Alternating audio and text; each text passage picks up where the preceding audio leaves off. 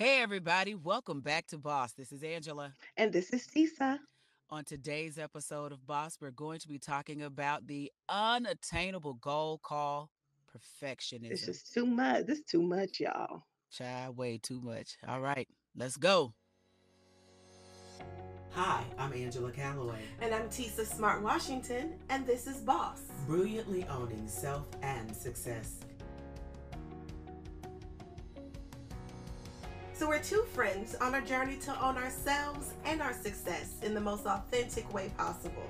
We found ourselves constantly on the phone, texting, motivating one another with different topics and ideas, and having discussions around how to have greater agency in our own lives. And we realized we're not the only ones. So we invite you to come along on this journey with us. This is BOSS. Brilliantly owning self and success. All right, everybody. So we're going to be talking about perfectionism. And the reason this topic is important to me is because I'm a list person. Y'all, if y'all don't know anything else about me, Angela likes a list. And the better the list is, I feel good when I have a good list, and I feel good when I can accomplish everything that is on the list. But I've lived long enough and experienced enough of life to know that having the perfect list or things operating in perfection just is not the way life works. And if you focus on that being the measure of success, you'll always feel like a failure. Absolutely. I suffer from perfectionism myself. So what you got for me, Angela? Did you say what I have for you? You know, honestly, for me, it is something that I continuously, because it's something I'm aware of that I haven't. And honestly, I watch it in my son. I have a son and he struggles with it too. He likes lists and he has his checklist. And I'm like, oh God, I got you bad with that one, baby. Mom going to have to work you. I'm going to have to work us both on that one. It is sincerely something that I have to work against because it impedes my ability to move forward. It because does. In my mind, there has to be, I need all of these 10 things in order, in order for me to launch this. But what I've learned is that one, the list is ever growing, especially in, I don't care what area of life you're in. I was about to say, especially in areas of your dreams and but I don't care what area of life it exists in. There is always a next step. There's always more to do. From a family perspective, there's always something to do with your family. It's always the next thing that you guys need to be doing. So there's never really a final list. And I think that the you know, I'm always talking about the trick of the enemy, and that enemy changes. But I think in this instance, your list is being created from your current point of view, from your current perspective. Mm-hmm. And so you can plan all day what you're going to do when you get $1 million, but you actually have no idea what your life is going to be like when you get $1 million. You don't know what taxes are going to be coming your way. You don't know what other expenses you have. So you can plan all day when that is not your reality. Yes. And the planning, and it makes you feel comfortable, gives you this false sense of security. But when you actually are, when that reality becomes true for you, then your planning is honestly meaningless, because I didn't know that A, B, and C existed. So what am I going to do now? That's good. And you said something there. Reality. Yeah. A lot of times we have an idea of perfection that's in our heads. Absolutely. And not in the other person. Listen, I said the other person's head because, listen, that's a married thing there, or a relational thing. I don't want to say married because you might not be married, but the relational thing, I can have a perfect idea of what the new den furniture is going to look like. And we arrive at our local Haverty's. We walk inside and I'm looking for the couch, the one that I've seen on Pinterest. That's the one. Mm-hmm. And my husband is looking for the ugly monstrosity. That's all comfy and saggy. Oh yeah, I'm gonna lay on this real good. No, that is not my idea. I want the sofa with the legs, and he looking like, nah, we want it low to the ground, just roll onto the floor with the sofa, right? Because we had two different ideas of what perfection in the den would look like. Yep. And the other part of perfectionism that you have to be cautious of, that I have to be cautious of, is how it robs me of satisfaction and joy in my life. Oh, that's good. That's good. Because it didn't land perfectly, because it didn't execute perfectly. Now Angela has an attitude about it. Like, it's real. I have an attitude about it. I'm angry about it. I'm upset about it because it didn't happen the way I thought it was supposed to happen, or it didn't happen perfectly. And now I can't enjoy it the same way I would have if it happened in the time frame, in the manner, if it looked like I wanted it to look. And the other problem with that is that not landing perfectly is not necessarily a bad thing. There are so many opportunities that have come to my life that have come out of things that didn't go the way that I planned them to go. Uh-oh. So I say this all the time, that the life that God had for me is 100% better than the life that I imagined for myself. If it were up to me, I would be working at a newspaper right now and just as happy as can be, because that's the life that I had planned out for myself. Mm. My life is totally different than that. And just seeing the way that the newspaper industry has gone, financially, I'm better off. When I talk in terms of influence, I'm better off.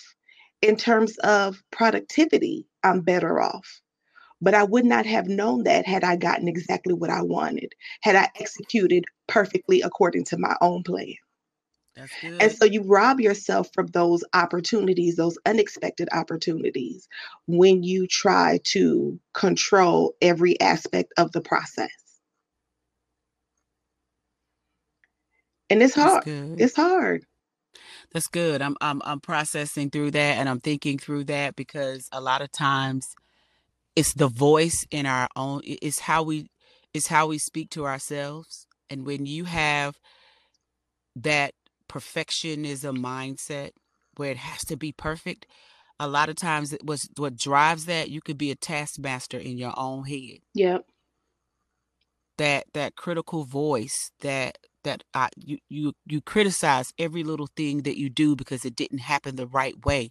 So I'm listening to you, and let me connect the dots on that. When you say, I appreciate my life and my life is way different from what I thought. If you were operating in a place of perfectionism, you would be where you are today and criticize it and feel like it's not enough. Yeah. That it's not happening the way you thought it would, or it's not happening like maybe the other people in the same role, the same position, whether it's job, whether it's wife, other wives get this, other professionals get that. You wouldn't be able to appreciate where you are. You would still mentally be criticizing everything in your life because it didn't look or feel or happen perfectly. And I would be telling a bold-faced lie. Tell the truth. If I say right now that there were points in my life where I didn't, especially at those points where the life that you imagined for yourself is better than the life that you are currently living. So I say that to say that before I started writing for a living, I worked at an investment firm. Mm-hmm. Or let me share the story with you around that. I worked at this investment firm, and I mean, there were people there in their early 30s making $300,000 and $400,000 a year. I mean, it was crazy how much money was flowing through that place. It just never worked out that way for me. And so I literally worked a job where I had all of this exposure to privilege and excess. And the next year I was working at, I was a substitute teacher in the school system making $11 an hour. Now, at those times in your life, it's hard to appreciate where you are. Now that I am 16 years past then, and I look back, and I can say that that step back was a set up for where I am right now. Had I not made that transition, I definitely wouldn't be in the field that I am right now. I wouldn't be in the position that I am right now. But at that time, it's hard to appreciate, especially when you've been in what you're in your mind, what you consider to be at a better place. So how do you work through those? How do you even appreciate where you are during those times? Oh, that's something you're going to have to tell us, because, oh, listen, Sister Girl is there. I feel like I am still on the climb. But see, this is the perfectionism mindset. I thought that by the time I got to this age, this point in my career, I would not still be in a climb career-wise. And I am. I am still in the climb, and in certain ways, especially in my own personal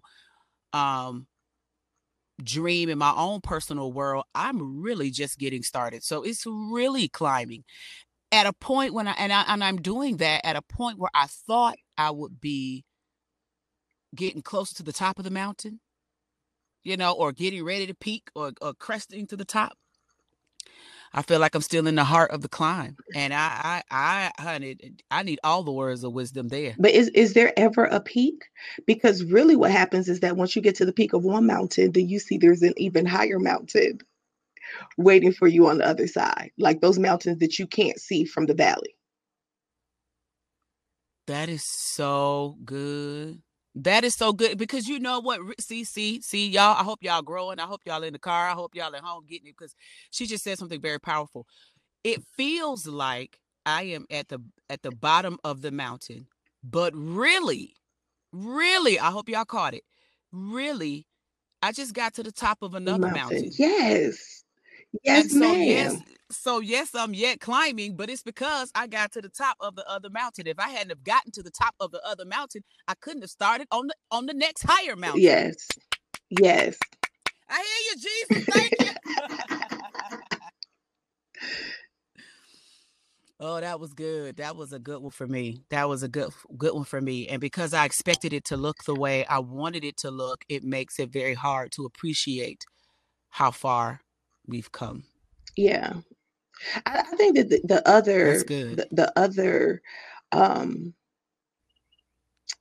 other way the enemy tries to discourage us or to stop us from doing what we need to do, or what we are destined to do, I think sometimes, is that he uses perfection to make us immobile. Yes. And when I was working at the newspaper, my editor came to me one day and she said, "Tisa, you have a lot of good ideas, but they mean nothing if you can't turn them into stories." And, you know, I had to sit with that for a while, because I always wanted to write good stories. And because I felt like I wasn't, I didn't have the adequate training or experience to take on those more in-depth stories, I would try to pitch them to her. Like, you're the one that's been doing this longer than I've been doing this, so you should write this story about this. And it would stop me. And she said, and she told me, "Don't come to me with another idea." She was African American. Yes. She said, you have really good ideas and you can write really good stories, but you have to turn them. Nobody else can do it for you. That's so good.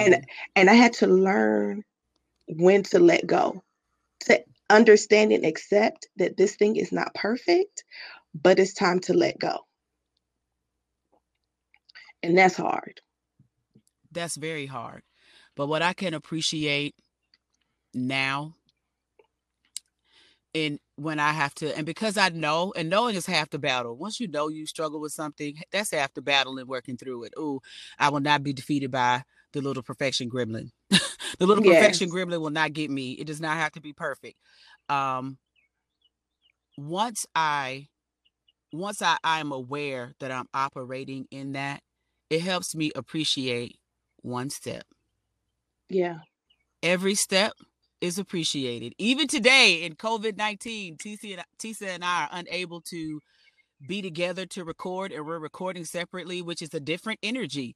You know, part of what I feel makes our magic happen is that we record together, and it really is us sharing our conversation that we're having together with you all. It's us talking about the different steps that we're taking in our own lives, and being able to share that face to face, and having to do it, you know, using technology is different.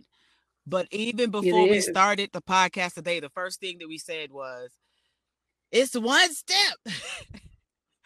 We did it. We don't see each other, but we can hear each other, you know, through the computers, and it's fantastic. And I can appreciate the one step, as opposed to old me would have felt like, well, we can't see each other, so it's not going to be the same, and blah, blah, blah. I would have had a full come apart about it not being perfect. And instead, I was just so grateful that we were able to even get the recording done. And the thing about it is that even though it's not the same, it's better in some other ways. So we don't have that energy that we're feeding off of each other. Like, I can't see your facial expression right now, but I can hear you clearly. You know, you hear people differently when they're in your earphone, in your headphones, and not just sitting next to you at the computer. That's true. You know. Do. And then we'll put those pieces together. So we'll put together the energy that we have face to face with this new technology, and we can create a totally different product, one that we never knew existed, or that we could create. That's good. That is so good. That is good. And to be able to appreciate that, see that, embrace it, that's letting go.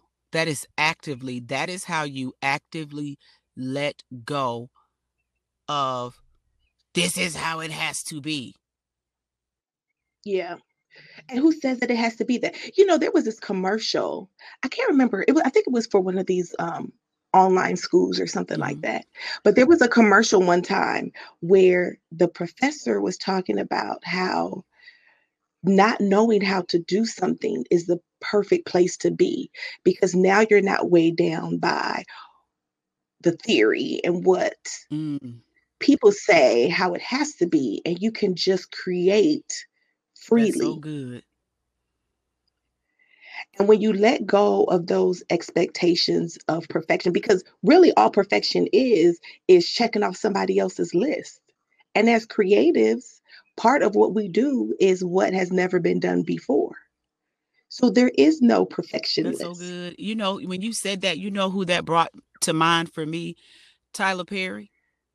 You know, he catches a lot of flack from some people, but I've heard him say more times than not that he counts his success to not knowing the way.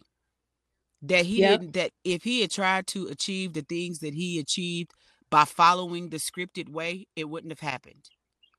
But it's because he didn't know he couldn't do it, that he would go into these meetings and ask for stuff that he didn't know he couldn't ask for. So he would ask for it, and then they would give it to him because he asked for it. But he said he didn't know, like his deal with TBS. He said, I didn't know when I went to the meeting and asked for what I asked for, that it wasn't something nobody had ever asked for before.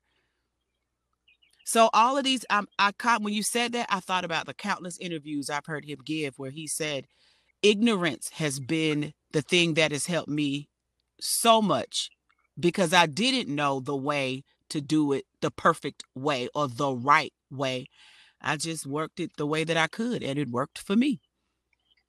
And let me tell you, that's funny that you say that, because one of my stories that I always, you know, kind of tell the kids or whatever is that I almost opened up for Arsenio Hall when I was 12. Wow, geez, I didn't know that. I did. My cousin and my friends we had this group called the Elite Posse. It was a little dance group, and we would practice in the garage.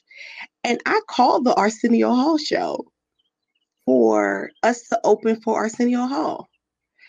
At 12, I didn't know that you just could not call the show. Just ask if you could be on the show. And the guy that I spoke to was like, can you be here by this time or whatever it is? And maybe he was just being nice to a little 12-year-old. I have no idea. But I didn't have a car, so we had no way of getting up there. And, you know, our parents were at work, and so it didn't work out. But he connected us with Rosie Perez. He gave me Rosie Perez's phone number. And at the time, my most favorite group at the time was the Boys, and she was a choreographer for the Boys, so I almost died. And, you know, and then I think now, if we were in a position to push a little harder and explore that avenue a little more, because she talked to me and she told us about her studio, and then, you know, things just kind of fell apart from there. But it was because I didn't know that that was not the way that you were supposed to do things. So, you know, ignorance has been at different points in my life a blessing, because the one thing that I learned from that is you have to at least try. And I learned that lesson at 12. Listen, when I say I'm that mean with the people shouting in the background, that that story was absolutely hot. That was Bob, because oh my Tisa, that was beautiful. That was beautiful. You called and just, oh, that's amazing. That is amazing. That's an amazing lesson to take with us. Yeah. And I see where at different points in my life where I've applied that, but you know, perfection or rules, they can hold you back a lot of times. And the crazy thing is that it has nothing to do with anything that anybody has told you. It's just that story that you tell yourself. I'm holding myself back because I want something to be whatever. So the main thing here, the theme that I keep hearing us say over and over, is that perfectionism lives inside of each of us, and it is the thing that can hold you back if you allow it. Absolutely. Because it's in your head, it's in your emotions, it's in your thoughts, and it's how you think about things. It's how you, it's what you're doing that will hinder you. It's what you're thinking that will hinder you. And a lot of times we'll tell ourselves it is because they, whoever they are, won't think that this is good enough. But it's really because we don't think it's good enough. And where does that come from? Because if all I can do is the best that I can do right now, then it has to be good enough. And it has to be. And why is good enough just good enough? What do you mean? Why do we even use that term? Oh, it's good enough. I think a lot of times we think, well, I do. When I hear that term good enough, I feel like it's the very least that a person does, you know, like I don't want to do anymore. So, you know, take this, and it could be the crappiest thing. And you know, it's crappy when you put it out there, but you know, they'll be all right. But you feel like it's good enough. Oh, well, it's not what I wanted, but it's good enough. But that doesn't necessarily mean it's, you know, it's such a mind. Perfectionism could really screw with your mind. It can. It can screw with your mind. If you really, it really can mess with your mind. And you have, it's what you tell yourself, and you have to manage the things that you say to yourself, either through meditation. Maybe you need to read something positive. Maybe you need to, you know, I called Tisa this week and said, wait a second, I need a second set of eyes and ears and emotions on an issue that I'm having at work. And I need balance. And maybe you need to have people that you can reach out to and say, hey, I feel like I'm going off the deep end of perfectionism here. And how do I work through it. And I find for me, I have to plan for imperfection. I make a perfect plan and then say, now, you know, this is not going to happen according to it. But if you just accomplish two things. But I think celebrate. I think that one of the reasons that we don't celebrate, I think that one of the reasons why we don't celebrate where we are more and embrace where we are more is because our idea of where we should be is totally false. It's totally unrealistic. You know, when I think about my son, he played basketball from the time he was 5 or 6 until, you know, he played all 4 years in high school. And I remember when he was in middle school, he was terrible. He was terrible because he thought that he should be Kobe. So he was trying to do all the tricks, you know, and he hadn't learned the fundamentals at that point. And every time the coach said, do it this way, he would be like, oh, he don't know what he's talking about. I'm trying to be Kobe number 2. Oh, because at 10, you should be playing like a 10-year-old. Yes. You can be playing like a really good 10-year-old, but you still are playing like a 10-year-old. Why is your expectation that at 10 you should be playing like an NBA player? Because that's what Kobe was doing at 10 years old. LeBron. But I'm sure that if you go back and you watch them tapes when they were 10, like they were probably really good 10-year-olds. But, you know, and you can see the growth, but we don't want the growth. We want that ideal. Yes.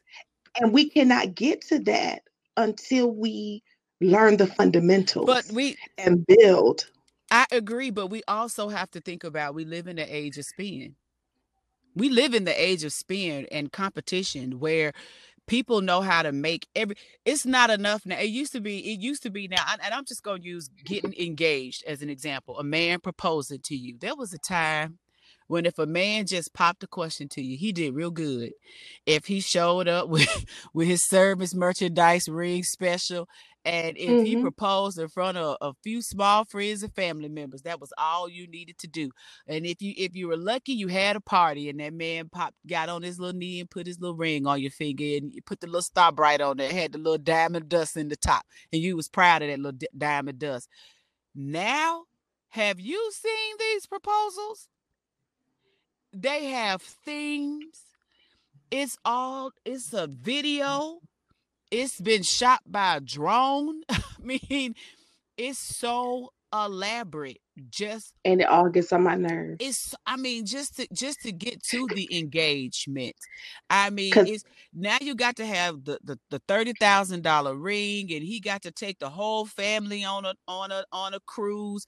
And that's not made up. I met a guy in the jewelry store, and that's what he was doing. He was designing his fiance's the ring he was going to propose, and everybody was traveling to Savannah to go on a day cruise, and then he was going to propose to her on this day cruise. And I was like, oh, okay.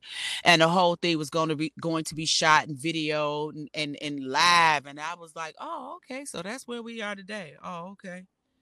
And we are. And the crazy thing is that it is more important to look perfect than it is to be perfect. You ain't really got to be perfect, but you need to look like you are. And that's even more damaging. Yes.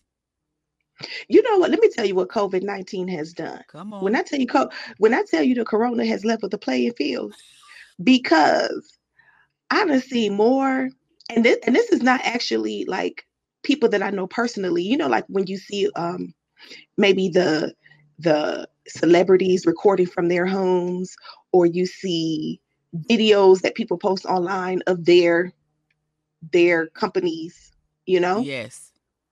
And you see how people are living? I'd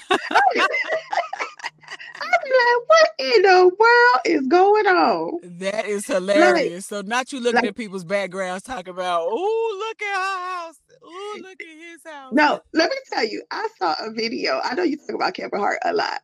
And I saw a little video where Kevin Hart and his wife, they did like this little TikTok video, and they were in their living room. And I just could not stop thinking about the fact that you got a whole bag of chips on the floor, like an open bag of chips on the floor, and the dogs dipping in the chip bag. Oh. Like, What the? That's so nasty. I was like, what in the world is going on? You know, like you get to see the real deal of some people. And then you realize that the ones that present very, like they, you would just think they are just doing it. It's like, okay, so I've been comparing myself to your manufactured perfection. I'm killing myself to be more like you, and you ain't even like you. Come on, you're not even you. And then this is I got so tickled. My story is like the Kevin Hart story, but I was at Walmart and there was this lady in front of me, and she was, you know, dressed, dolled up, makeup, the hair, the whole nine. And then in her cart, she had essentials in her. Now it's COVID-19 season, so everybody has food in their cart, and you might see a few little household knickknacks, but very few. She had a rug, sheets, a lamp, along with, I mean, like, I was like, ma'am, how are you living? Because this is not stuff. We're not buying these items right now. Nobody's moving right now. Ma'am, that means you've been at home and you was okay with that bare floor, the no sheets on the mattress. Right. But now that you have to be in the house, you fixing up the house. She had all kind of decorations, little fake flowers. I was like, oh, okay. So now you want to fix up the house because you got to be there all the time. But if someone probably saw her on anything that she was doing, if I'd seen her without all of that in the store, I never would have thought anything other than she was living a put together life. And who knows why she was getting that stuff in her cart, honestly. But I did have the thought in my head, like, now she got to fix that house up. Right. I did have that thought. I did. Because it was weird. Everybody was in the store and we're buying nothing but food, and she had a cart full of stuff. She had food, but then she had all these household. I was like, okay, well, she get comfortable. That's what you should do. So that's right, we're around here living to someone else's idea, to an idea that's not even real for others. And people they strategize around what to post, how to make things look, what angle is the best angle. It's so manufactured. It is crazy. It is. I remember when those judge shows first came out, like when Judge Judy first came out, mm-hmm. those kind of shows. Mm-hmm. And my husband will always say, it's all manufactured, Tisa. And I'm like, no, it's not. And for as much as some of it is not scripted, it's unscripted, the camera angles that they're using, the phrases that they choose to cut together, because they may shoot for an hour, but you are only going to see 15 minutes. That's true. And a lot of it is manufactured. And if you're trying to live your life by somebody else's manufactured standard, you will go crazy. You will go crazy because you are really trying to live your life on something that's not real. Not real. Perfection is not real. Perfection is not real. And I used to always struggle with, I know I write better than this person. I know I am smarter than this person, but they look like they're succeeding and I'm not. Why is it so hard? Oh, come on, Tisa. And it is because those people did not let this idea of perfection stop them from producing. And they could have been terrible. I remember I've always been a good writer, and there was a, you know, Jerome Dickey, is that his name? Yes. Jerome Dickey. Mm-hmm. So I used to love his books, like when I was younger. And I remember he had put his email address on the back of his books. This is like 20 plus years ago. He would put his email address on the back of his books, and I sent him an email. you know, expecting to get some inspiration from this writer who is doing it. And I said, you know, I'm an aspiring writer myself, or I'm an aspiring writer. Is there anything that you can suggest to me? And his email back to me was, keep writing. Buy my next book.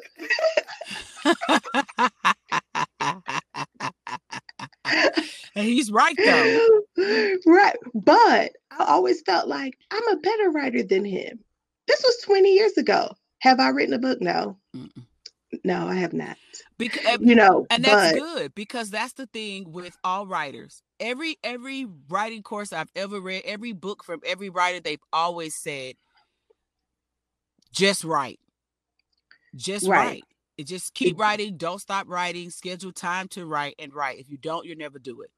Because you'll think it has to be perfect, or that your writing is not perfect, or all the things that you think about it will stop you from doing it. And it will stop you. And that is the reality, that if you don't let go of perfectionism, it will absolutely stop you. It will. It will. And even when I used to teach a class, I used to teach a writing class, and one of the things I would make my students read is this piece called Shitty First Draft. That's good. And it is important for you to get it out. You can refine, you can edit, you can tweak, you can do all of that once you have it out. But if you have not put out anything, and that doesn't have to do with writing. It could be anything, podcasting, YouTube. If you don't put anything out, there is nothing to refine. There is no growth to be made. There's nothing to tweak. That's so good. And you'll sit there for the next 10 years talking about what I could have, should have, would have done when I had the chance. It never came together. It never worked out for me. I never could. All because you were expecting perfection. Yeah. Yes. Or you were expecting the perfect idea of what you thought it would be. And this is my question when it comes to perfection as well. Why do you expect to be perfect when you're just starting? That's good. Why is that the expectation?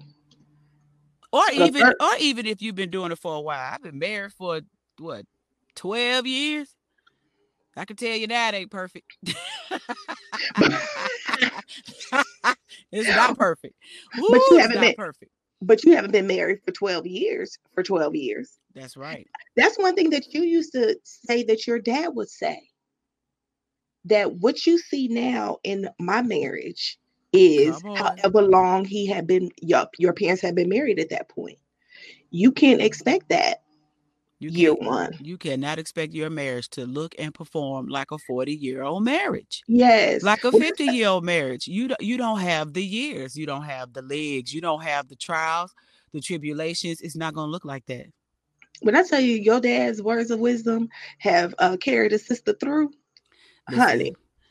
Daddy say that stuff, knock you upside the head, and then gone out the room. You be like, you think you said that, didn't you? I don't even like you today. But I love you, but you make me do that. Because he'll say that type of stuff and keep it going. And it's true, though. It's very, very true. You expect a perfect marriage and a perfect union, and you have to be careful, because you will find yourself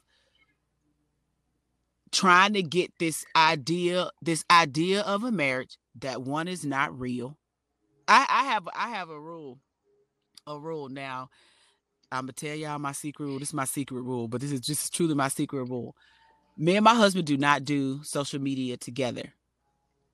We don't do so. And that's my rule. The reason why is because a lot of times I feel like people that are on social media too much with their marriage, you look up and they are with different people. Honey. On social media with their marriage. So as a rule of thumb, what we do is what we do, and that is that, you know, we don't put that on social media. Our family is not to be advertised. It's not marketing. We're not doing that, because our marriage is real, and we're not going to start trying to create this fake idea of what marriage and family looks like. Nope, we're not doing it. Because it will hold you hostage, honey. It will hold you hostage. Now he done got on your nerves, but it's Valentine's Day and we got to do a Valentine's post for our audience because that's what you're supposed to do. No. Not living under that bondage. Not living under that bondage. I love you like you just fine. It's not perfect, but it's ours, and I will not, and I don't. And it also helps me to not strive for something that's not, that's an idea that's out there. Because it, when you do see sometimes those images that come across and you're like, man, I didn't do this, or we didn't do that, or we didn't go here. It can hit you like that sometimes. And you have to stop and say, that's not what we're doing. Right. Because then you become addicted to the perception. Yes. So the especially when it comes to marriage, the example that I always use is buying flowers. Right. Mm-hmm. So like I actually have a friend and her husband bought her flowers every week. When they first started dating, he bought her flowers every single week while they were dating, and they got married and he still buys her flowers. And it's the sweetest thing. Right. Right. I could easily look at my husband and be like, bruh, where's my flowers? Because that means that you love me. Or because you're not buying me flowers, that means that you don't love me. Really, all it means is that my husband doesn't buy me flowers. That's all it means. That's all that it means. And do you even want flowers? Because my husband really buys, right, my husband buys flowers for every occasion. And I finally told him the last time, don't walk in this door with another set of flowers. Yeah, I'm not a flower person. This is 12 years of every Mother's Day, every birthday, every day, every Valentine's Day, every day of acknowledgement. It's a flower, right? And it has become his go-to kind of thoughtless. Okay, I gotta stop off and get the flowers. I gotta stop off and get the flowers, or ooh, I gotta call and have the flowers sent. It's the go-to thing for me. It feels thoughtless. It's just like, it's the, oh, I have to acknowledge her in some way, and I'm just gonna do the fly. Dude, it's gone. One, stop spending the money, because the only emotional rise you get out of me is probably what you would get from the same card, because I don't have an appreciation for it anymore. Now it used to be, oh my God, he brought me flowers, but now it feels like, okay, let's do something different, sir.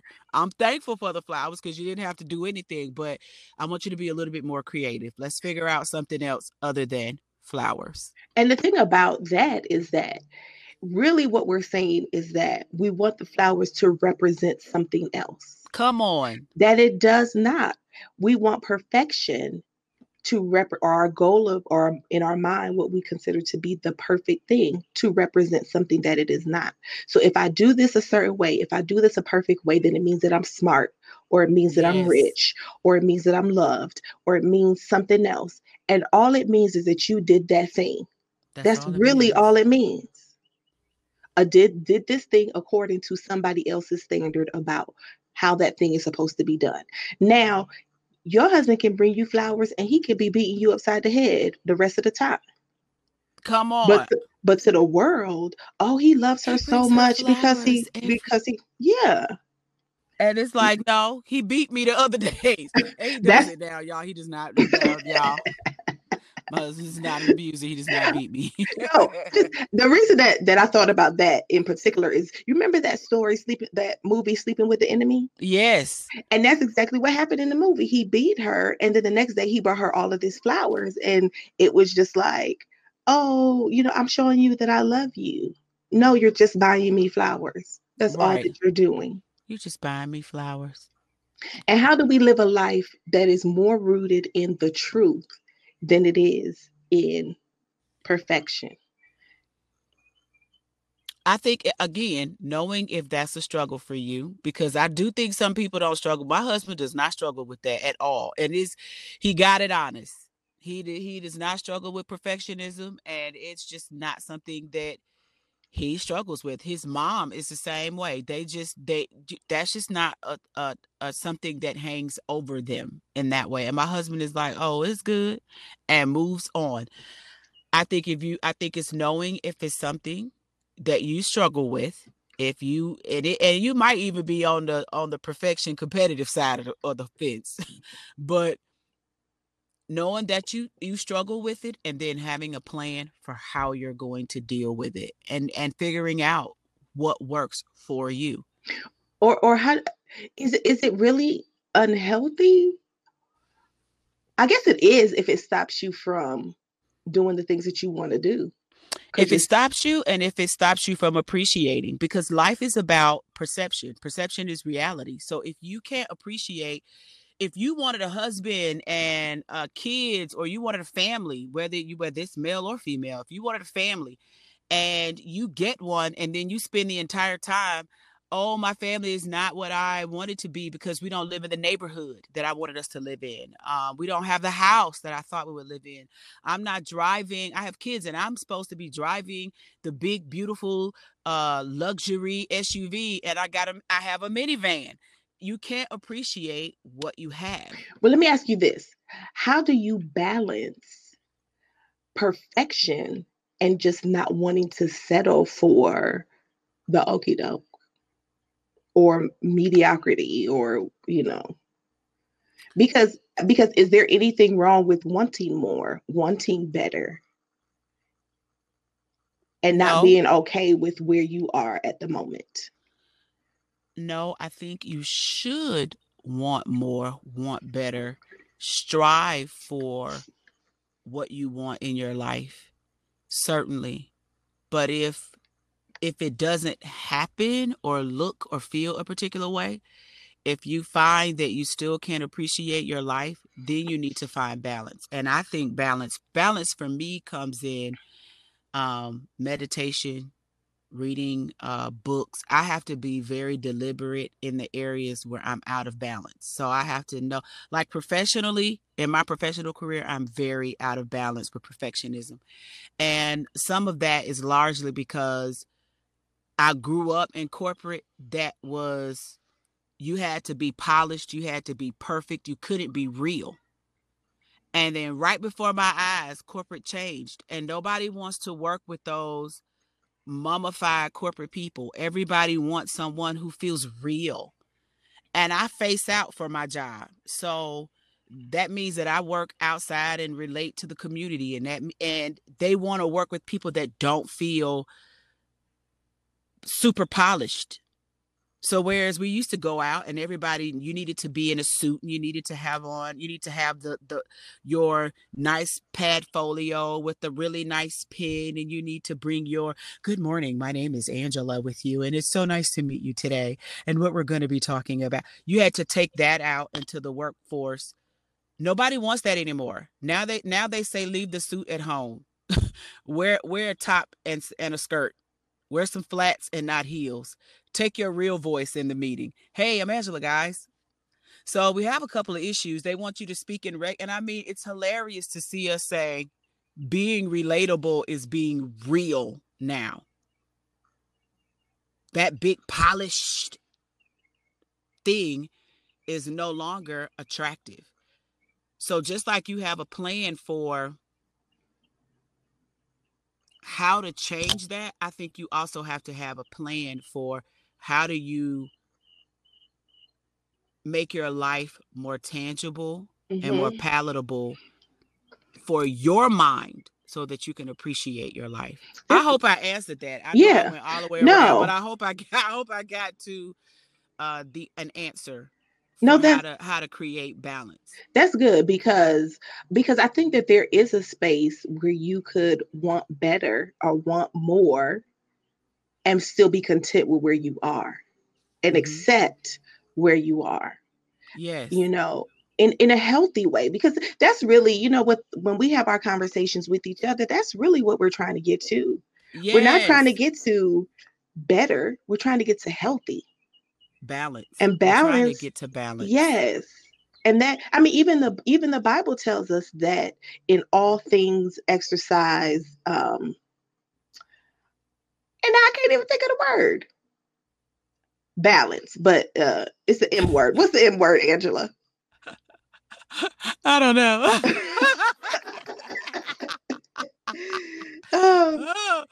I do know what you're trying to say. It's in all things exercise. Ooh. It's an M. Moderation. Moderation. Amen. See, slow preacher, but here. Moderation. Yes. So that even tells us that all what we consider good is not necessarily good, and all that we consider bad is not necessarily bad. That there is a middle ground in there, which is where we really should be operating. That's good. Moderation is key. It is. It really is. And that was the final word. That was good. In all things, moderation. How to get to moderation, and how moderation, what that means and looks like for you, you have to decide. Yeah, and make sure that you are deciding, that you're just not following somebody else's definition of moderation. Because like Angela and I, we are both married. We both have 2 kids. My kids are older than her kids. She has two boys. I have a boy and a girl. So if I'm comparing moderation in my life to what she has going on, then I'm always going to fall short, because we're just at different places. That's true. And so I have to be clear that, you know, family, I would say family time for me it has to be more intentional, mm-hmm. because my kids have their own schedules, their own agendas, they're doing their own things. And so it's something that I have to schedule more now than I did when they were younger, because then I controlled the whole thing. Right. I'm not taking you this way. I'm not signing you up for this. So you're going to be at the house and we're going to spend time together. You know, so if I'm beating myself up because, oh, we just don't do things as a family like we used to, why is that my expectation at this point in my life? That's good. So, yeah, that's good. Moderation and balance, and no one can define that for you. Don't go looking outside yourself for what that means. Don't go to Pinterest. Don't go to Google. What does moderation and balance mean for you, and how can you achieve that? Thank you so much for joining us on BOSS today. Thank you. Our first remote podcast recording. The first remote one. Yay! Yay! Thank you, COVID-19. Are we going to ever say that? Thank you, COVID-19. We're going to say it now. Thank you, COVID-19. We're going to be better because of it. Thank you for the quarantine. You know. Thank you for the quarantine. Yep. Listen, I'm telling you, I'm making my house better. Listen, the workload share is fantastic. Yeah. There's some fantastic around here. Honey, did you take the meat out? Are you cooking? You cooking? Yeah. Okay, great. I'm learning how to play spades. No. Yes. Tisa, no. No, they've not invited you into that old Negro spiritual. Yes. Before this whole thing is over, I'm going to learn how to make books and play spades.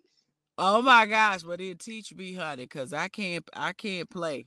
Yeah, but at the end of the day, it's us spending time as a family, and we have not done that in a long time, especially since my son has been off at school. So, you know. Oh, that's good. That's some good family time. Moderate.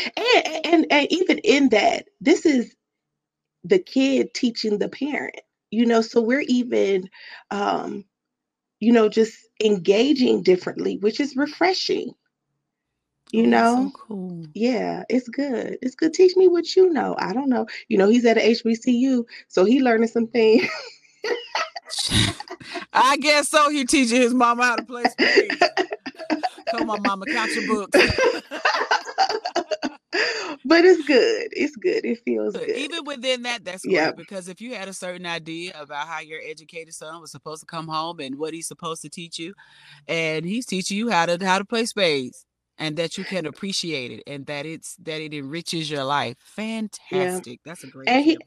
He's learning that his mama is not above learning from him. Because at this point in his life, yeah, he's just teaching me spades. But he's getting older. He's getting different experiences out there in the world. And there are some things that he's going to bring back to our family that's going to enlighten our family.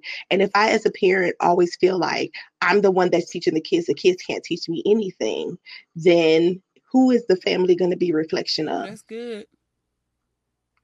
You know, and it should be a reflection of all of us, what we all bring to the table, you know, so it's good. Yeah. But this is not Boss Part 2. Okay, because we did. We went on. We went to the other end of the. We went off on the other end. Y'all don't know. As a mom, I'm over here like, yes, that's so good. And I, you know, and see, I told y'all I like a list, because then I instantly started making a list. I started saying, I'm going to figure out something for the kids to teach me. What can they teach me? See, that's the thing. Because, but you know what? But that's important, because what I've learned is that it builds them up in a different way. Yes. It allows them to see themselves in a different way. They're just not receiving. They're out there to contribute and to give and to own. Like we talk about, you know, owning self and success, you know, and that starts early. I just think about, where could I be if I learned those lessons earlier in my life? Yeah, and I think the same thing. And I want to give it to my kids. I'm like, ooh, I want you to have it. I want you to understand your autonomy as early as possible. And your brilliance and your value. Yes. Separate from what you do, but just because you are you. You are you. God made you, and that's enough. Yes. Yes. And really owning it. And really owning that. Yep. All right, yes. Y'all. I think we ended in a good place today. Yes, it's good. I'm very excited about this one. I'm excited. That's good. All right, y'all. Thank y'all for joining us today on Boss, Brilliantly Owning Self and Success. This is Boss. This is Boss.